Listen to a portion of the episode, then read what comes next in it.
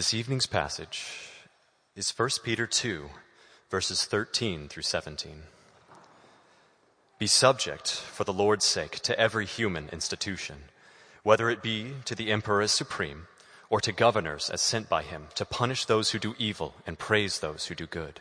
For this is the will of God, that by doing good you should put to silence the ignorance of foolish people. Live as people who are free, not using your freedom as a cover up for evil but living as servants of God. Honor everyone, love the brotherhood, fear God, honor the emperor. This is the word of the Lord. You may be seated. Good evening. Welcome to Grace Downtown. My name is Jason, and I'm the staff pastor here at Grace, and we're so glad that you're with us tonight to worship with us. Uh, we are continuing in our series through the book of First Peter, where we're talking about what a life looks like when we have a living hope. We believe here at Grace that the gospel is good news, and we want to know that good news, believe that good news, and share that good news with other people. And First Peter is teaching us what it looks like to live as good news people and what it means to have a living hope because of what Christ has done for us. So, tonight we're going to cover the passage that Andrew just read for us. Uh, before we do that, though, I'm going to do a couple of things that we normally do at the end of the service because we want to end uh, worshiping again through song uh, together here tonight. Uh, but I need to let you know how to get your food very important instructions. So, um, you've come in a good night here at Grace Downtown. Monthly, we do a meal uh, to be able to spend more time together and get to know one another uh, as a group of people and to welcome others in. And so, tonight, uh, right after the service, we will transform this room into a place where we can eat. Tonight, we are going to have some pizza. And so, um, as soon as the service is over, uh, we need to kind of kick into gear here and change everything into a meal room. So, what we're going to do is tear down this section of chairs over here and the far section over here. We'll roll some round tables out and set the middle uh, chairs around those tables. And um, go ahead and jump in line. We'll have a line right up here. Grab some pizza, grab some drinks and desserts over here, and grab a table and um, enjoy just getting to know one another better and spending time together. So, that is your meal instructions for after the service. And we also want to thank you for your gospel partnership and stewarding your finances and contributing towards what we are doing here at Grace financially, that allows us to offer meals for free once a month and invite people to come in and have them invite people to come in. So thank you for partnering with us financially for the sake of the gospel. One more thing that I want to remind you about is next week here at Grace Downtown, we are having a Sunday where the downtown specific staff, which is me, Bo, and Melissa, who are downtown uh, specifically focused, we are taking the week off uh, next Sunday. So there's a few reasons we're doing that. One, to further communicate to the church that it's not all about staff and things still happen without us. So you'll get to see that next week in Living Color. It's something we've been working on all year, uh, working towards where we can run a whole service without the three of us being here. So um, that's one reason. Another reason is to just thank them and give them some time off for their hard work uh, week in and week out to make sure that things uh, go well here on Sunday nights. And also, it's for the three of us and our families to spend some time together um, as we're going to go to brunch and, and, hang out during that day as well. So, uh, next week, you will not see the three of us. It will be led by some staff in North Liberty, some volunteers, and our lay elders, uh, Pastor Jeff and Pastor Joe. As we look at our scripture here tonight in 1 Peter chapter 2, verses 13 through 17, we're at a hinge point of the book of 1 Peter. To this point in the book of 1 Peter, Peter has spent a couple chapters telling us what it looks like to have a living hope. He wants to make sure the church knows what it means to be in Christ. So, before we take a look at what the next few weeks are going to look like, we're going to do a quick review here of Pastor Josh's sermon from a couple weeks ago and also do a quick review of what Peter is trying to communicate in this book. So, last week, or two weeks ago, because last week we had Missions Sunday, two weeks ago, Pastor Josh opened up 1 Peter chapter 2, and he walked us through a few verses that talk to us about what it means to know and believe the gospel.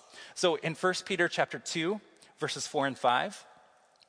Peter writes, As you come to him, a living stone rejected by men, but in the sight of God chosen and precious, you yourselves, like living stones, are being built up as a spiritual house to be a holy priesthood and to offer spiritual sacrifices acceptable to God through Jesus Christ.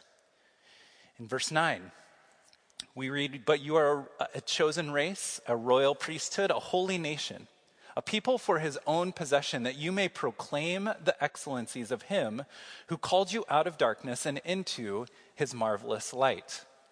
And then in verse 11, he reminds them that they are sojourners and exiles, which is how the book starts. He says this is to the elect, those who are in Christ, and those who are exiles, who are now in a land that they were not born in. This is what Pastor Josh walked us through and walked us through what God is doing in us, what God is building in his church, and the purpose behind it that we would proclaim his excellencies, that our lives, that our church, that our ministry, that our very existence would be about who Christ is and what he has done for us. At the very beginning of 1 Peter, we found a good summary of the book of 1 Peter if you look at 1 Peter uh, chapter 1, verse 3, we read, Blessed be the God and Father of our Lord Jesus Christ, according to his great mercy.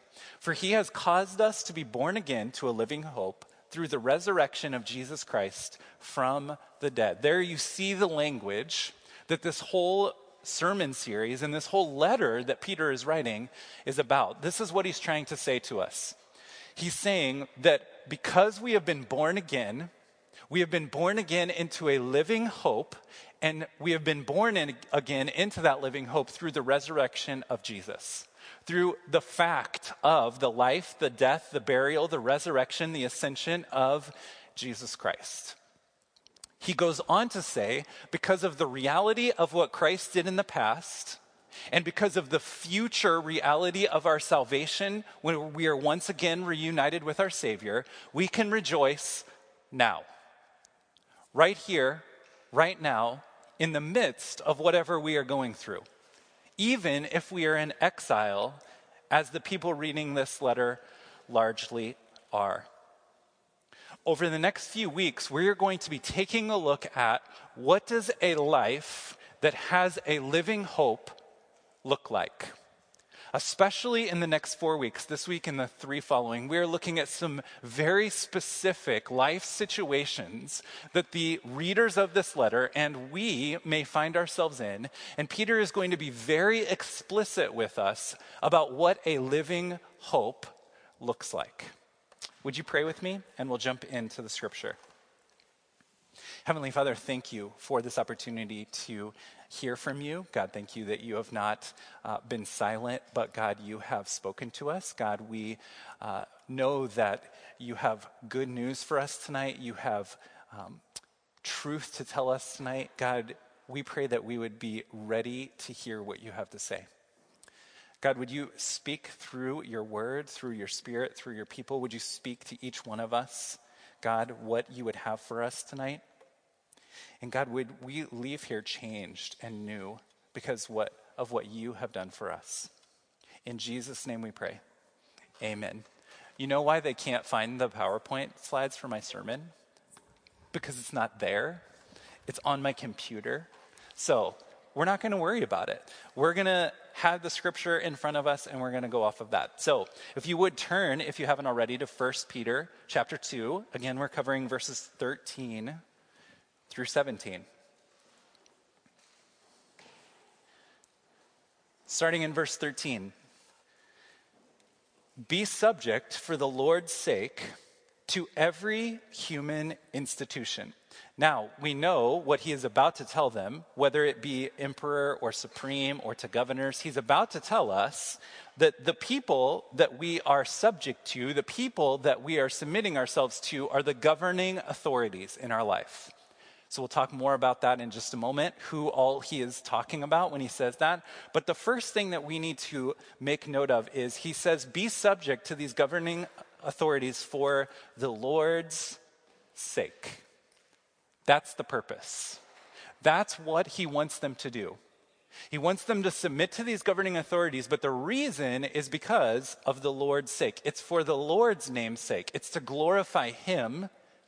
It's to live with a living hope. It's to show who we really fear. It's to glorify Him that we're going to do this thing that Peter's about to tell us to do. And not just this thing, but the things that we're going to read in subsequent verses over the next four weeks of sermons we get sideways in our political life, we get sideways in our work life, we get sideways in our married life, we get sideways in our single life, we get sideways in life itself when we forget that we are to be living it for the Lord's sake.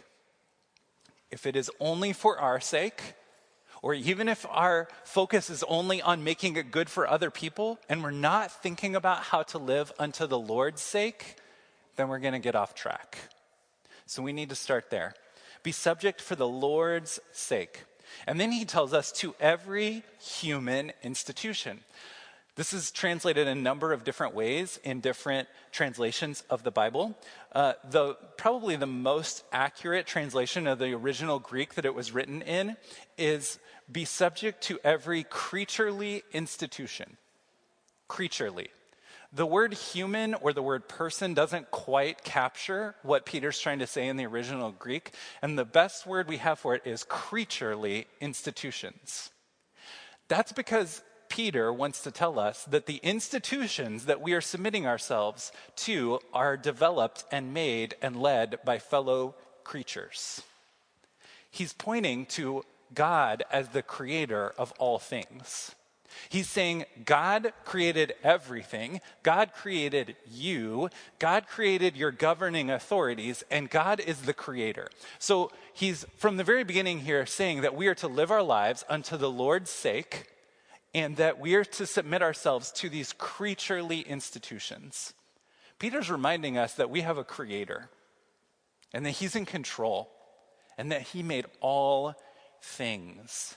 God is sovereign over us, over those things, over these creaturely human institutions, and over these politicians that he is going to talk about in just a moment. In the book of Romans, Paul says something similar when he says, Let every person be subject to the governing authorities. For there is no authority except from God, and those that exist have been instituted by God. So Paul takes it a step further and said those humanly, those creaturely institutions, ultimately they are under the authority of God. Let's continue on in the second half of verse 13 as well as verse 14. Whether it be to the emperor as supreme or to governors as sent by him to punish those who do evil and to praise those who do good. So he does two things here. He tells us what kind of governing authorities he's talking about, what these creaturely institutions look like, and he's telling us something that we should do in order to submit ourselves to them, okay, and to God. The first thing he tells us is there's three kinds of political institutions or governors that he's talking about here. He is talking about alien governments, national governments, and local governments.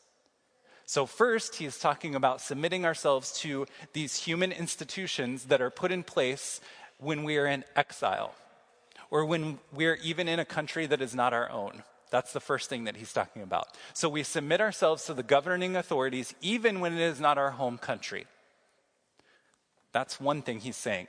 Then he's saying national leaders, people that are national leaders. And then he is talking about local local leaders as well. So this is really pretty all encompassing. He's telling us this is not just to the emperor, this is not just to a king if you have a king, this is not just to your local politicians. This is saying every human institution. The next thing he's telling us in verse 14 is something that we don't want to hear.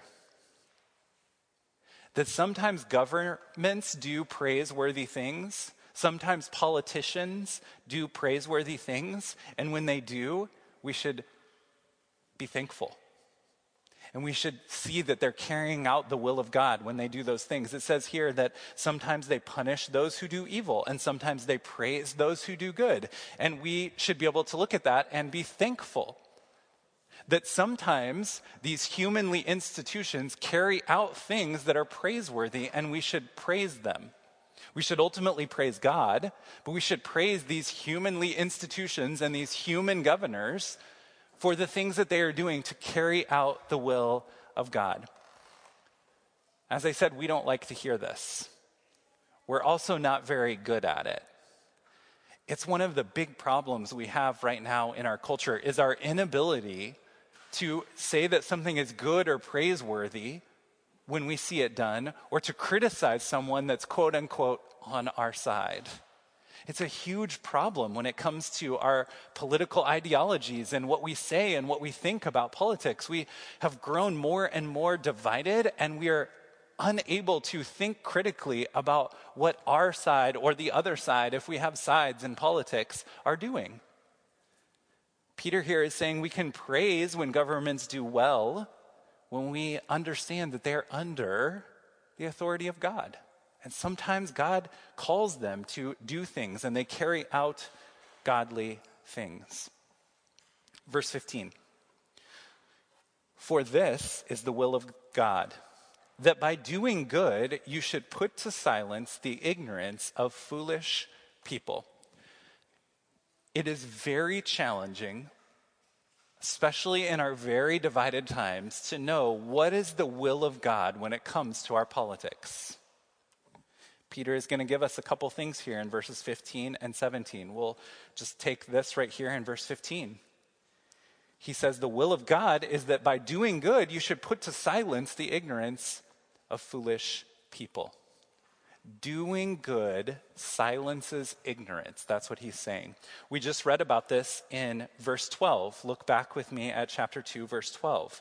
Keep your conduct among the Gentiles honorable, so that when they speak against you as evildoers, they may see your good deeds and glorify God on the day of visitation. He's saying, live such good lives, no matter what political system you're under, no matter what your circumstances are, no matter if your guys in the White House or not. You live such good lives that in the end it can't be denied that you are living the right kind of life.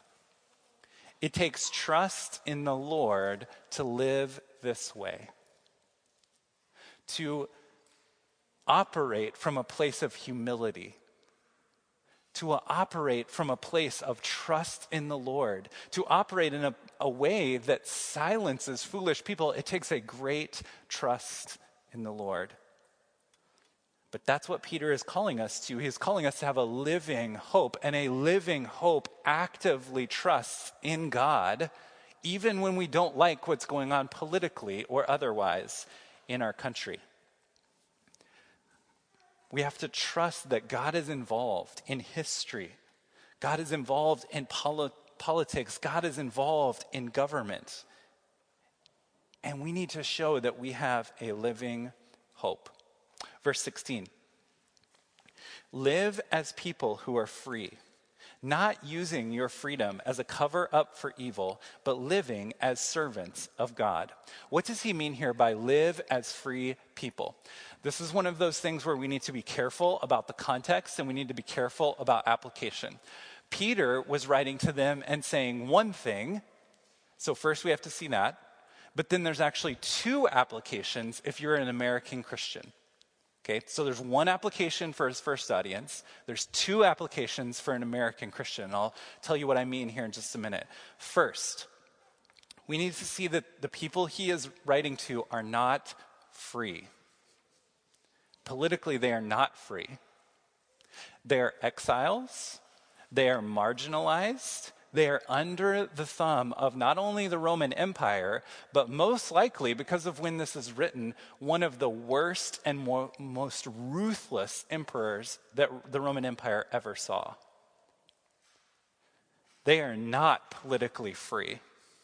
They are not free to just do whatever they want politically or religiously or when it comes to corporate worship. They are not free politically. So, what does he mean when he says, live as people who are free. He must be talking about another freedom. He is talking to them about the freedom that they have in Christ. They've been set free from their slavery to sin. That's what Peter is telling them. Live as free people. You are free. No matter what your political situation is, no matter what your human situation is you have been set free from your sins and you're not a slave to your sin. In Romans chapter 6 verse 18 it says you are no longer a slave to sin but now you are a slave to righteousness. You've been set free from the flesh. You've been set free from the world and the devil. You've been set free from being addicted to the things of the flesh. He says live as free people. And then he says they are servants or bond slaves of God. They can live as free people because they are now bond servants of God. What Peter wants them to know is only those who are servants of God can truly be free. When we are in Christ, when we have been born again to a living hope, we trade out a bad master, the world, the flesh, the devil, sin, death, we trade that out for the perfect master, our Heavenly Father, the one who created us. In fact, John Calvin said it this way to be a Christian is to change masters. That's what he's pointing them to. So, first and foremost, we need to think through that application. What does it mean to be free of our sin? And what does it mean to use our freedom instead of to indulge the flesh, but to feed the spirit and to live out life in the spirit, to live out that living hope? So, the first application we need to think through is the same one he wants them to think out. What does it look like to be free from your sin, no matter what your situation is? But then, by the grace of God, we have a second application. If you are an American and you are a Christian, or if you are an American citizen, or if you full time live in America, you have another freedom. You have religious liberty. You have a representative democracy. You have opportunities to worship God and you have opportunities to serve others. And I think an appropriate application of this for us, a modern day audience, is don't use that freedom to indulge the flesh. Don't use that freedom to indulge the flesh. One way that we have used that freedom to indulge the flesh as Americans is we have idolized our freedom. And I really wish I would have put the PowerPoint in the Google Drive right now because I have two great pictures for you. You're just going to have to visualize them.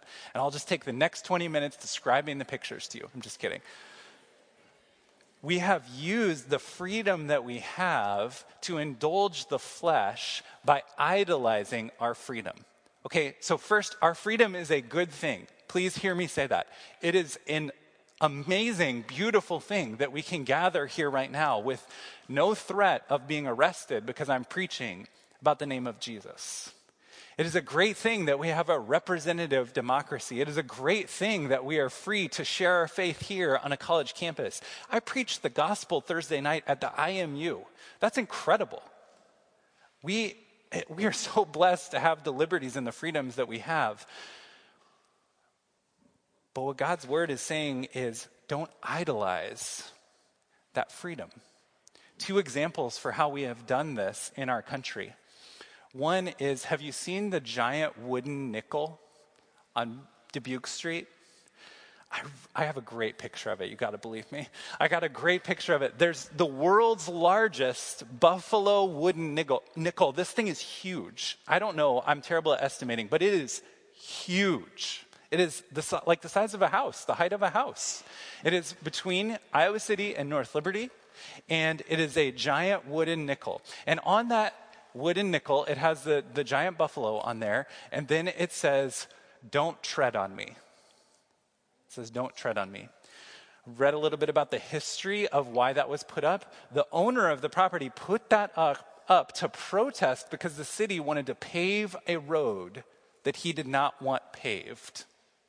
So we set up this giant thing, and multiple times throughout the years, I have seen people stopped on the side of the road to take pictures of this huge, incredible wooden nickel. On it, it says, Don't tread on me. It's a phrase that many political groups and institutions have used over the years, but it's built into kind of the psyche of us as Americans of just don't tread on me, give me my liberty, give me my freedom. Another example of this is in the Lincoln Memorial in Washington, D.C., where you've probably seen the giant statue, the over life size statue of Abraham Lincoln.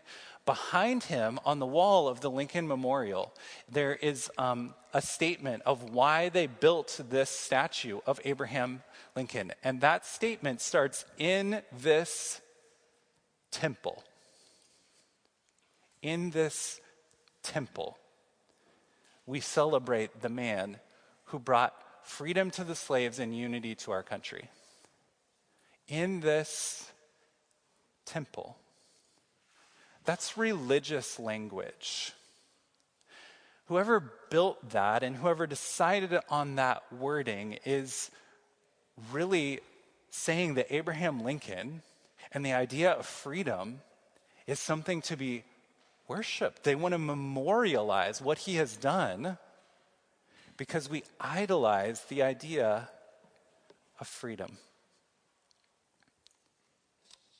We have an opportunity to be set free from our sin and also to use our freedom for the benefit of others. Dallas Willard puts it this way when talking about using our freedom, our political freedoms. He says we should use our freedom to bear witness to and lobby for the sake of our neighbor. Verse 17 Honor everyone love the brotherhood, fear God, and honor the emperor. It sounded more authoritative when Andrew read it. I'm sorry. Still a great verse. This is the great commandment to love our neighbor in the words of Peter. Honor everyone, love the brotherhood, fear God, honor the emperor. First, we are to fear God. Again, we do all of this for the Lord's sake, and we are to fear him. This is a theme that Peter is going to go back to in chapter 3, verse 6, in chapter 3, verse 14. He is going to tell us don't fear man, fear God. Don't fear man, fear God. Fear God, trust God. It is the key to our politics. It is the key to our work life. It is the key to our married life. It is the key to our singleness. To fear God and do all things for his sake. Note here also that it says to fear God and honor the emperor. Fear God and honor the emperor. It does not say fear the emperor, it says give ultimate reverence to God. Honor everyone. That means honor everyone. All people. No excuses. Not people that vote like you, not people that look like you, not people that think like you about politics. Honor everyone. Then specifically love the brotherhood, those that are in Christ as well. Fear God, give honor to the emperor. Imagine our politics if we did this. Imagine what the world would look like if Christians did this when it comes to our politics and our public discourse. The disciples had to do this. The disciples did not agree politically. Their background was not in the same politics. Jesus held them together. And ultimately, at the end of the day, they had to honor everyone, love the brotherhood, fear God, and honor the emperor together. Peter says some things this week and in the weeks coming up that are very difficult. We need to make sure we understand how to do context well. Something, a danger that we could run into with the next four sermons and the next four passages are we could over contextualize or we could not contextualize. Here's what that looks like. When we overly contextualize, we say, well, because Peter said this, because scripture said this, we just pull that out and we do exactly that here today where we find ourselves. Can't do that. He's writing to people in a particular context, and we have to take that into note. The other end of things, though, is to completely ignore the context of what's going on. We can't overly contextualize, we can't not contextualize at all. We have to do some work here. So, how would these original hearers have heard what Peter is saying here tonight? First, they're exiles, they're sojourners, they're aliens that are away from wherever they've they're from, whether they've been pushed out, whether they've left by choice, they are not where they are originally from. They have never been free politically. They will never be free politically. Not only so, but this emperor that Peter says to honor in an imperative, active fashion puts Peter and many of his readers to death. The words he's saying are very hard to his original audience. He says to them, Honor the man who would eventually put him to death. These words that he's saying to this original audience are very hard to do. It is also hard for us to do, but it's for different reasons. When we idolize our freedom, when we use our freedom to indulge the flesh, when we get verse 17 all mixed up, when we go the way of the flesh and the way of the world, when we think about politics, when we talk about politics, we get sideways quick. We need help. we need a living hope. And Jesus is our example. Jesus lived in an unjust system. Jesus refused to live according to man's rules, yet he refused, when on trial, to defend himself. Jesus, the one who every knee should bow to, and in the end of eternity will bow to, that humanity said, Crucify him. The very ones he came to say, save said, Crucify him. He was treated unjustly, unfairly, yet he refused to defend himself. Next week we'll take a look at this verse more in depth, but in 1 Peter chapter 2 verse 23 it says when he meaning Jesus was reviled he did not revile in return. When he suffered, he did not threaten, but he continued entrusting himself to him who judges justly. Jesus is our ultimate example of what it looks like to have a living hope. He submitted himself to the Father. He feared God above all man, and he faced grave injustice. In the end, the only one happy with Jesus was the Father. That's our example. So, briefly here, what are the implications of this text? What are the implications for our life right here, right now, in light of what we've learned tonight? Number one, submit yourself to God we first need to submit ourselves to God, fear God, put ourselves under His leadership, His authority, His rule, realize that He is in control of every human institution, and submit ourselves and our lives to Him. Next, number two, I'm going to mix my metaphors here. Peter did it first, so it's okay. We need to gird up the loins of our politics. There we go. There's my mixed metaphor. Peter did that earlier when he said, Gird up the loins of your mind. Remember what he talked about there? In our mind, we need to think sober mindedly. We need to submit our minds to God. We need to think carefully about things. I submit to you that we need to do the same with our politics. We need to think long and hard and biblically and wisely and in a spirit led way. After we've submitted ourselves to God, we need to think carefully about our politics. A few ways we can do that not putting our hope in politics or politicians. That's not how the kingdom is coming, folks. We need to think carefully about our politics. We need to think carefully about how we vote. We need to think carefully about how our government system actually works, not how the news channels say it works or how popular opinion thinks it works. We need to think carefully about the difference between local and national politics. We need to think through these things and be influenced more by the Holy Spirit and the Word than the news or social media. We need to seek wisdom from older believers. They're wrestling with these things too. Guys, we are not in simple times. Politics are just ripe for division and hurt and anger and divisiveness.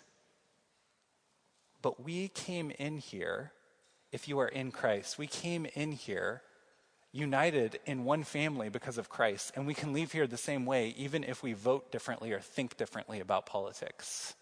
Christians should be the ones that are able to have these conversations in a civil and helpful way. Seek the wisdom of other believers. Number three, we need to obey 1 Peter 2, verse 17. Honor everyone, love the brotherhood, fear God, and honor the emperor. What does that look like in your life? These statements, these four statements in verse 17, are imperative, active verbs. Peter is saying you must do them in order to obey God, and it's active. You actively do these things. Number four, get involved. Use your freedom that you have in this country to serve others. Get involved. Get involved with the political process. Get involved in knowing what local, state, national politicians are doing and saying. Think carefully through these issues. Use your freedom for others.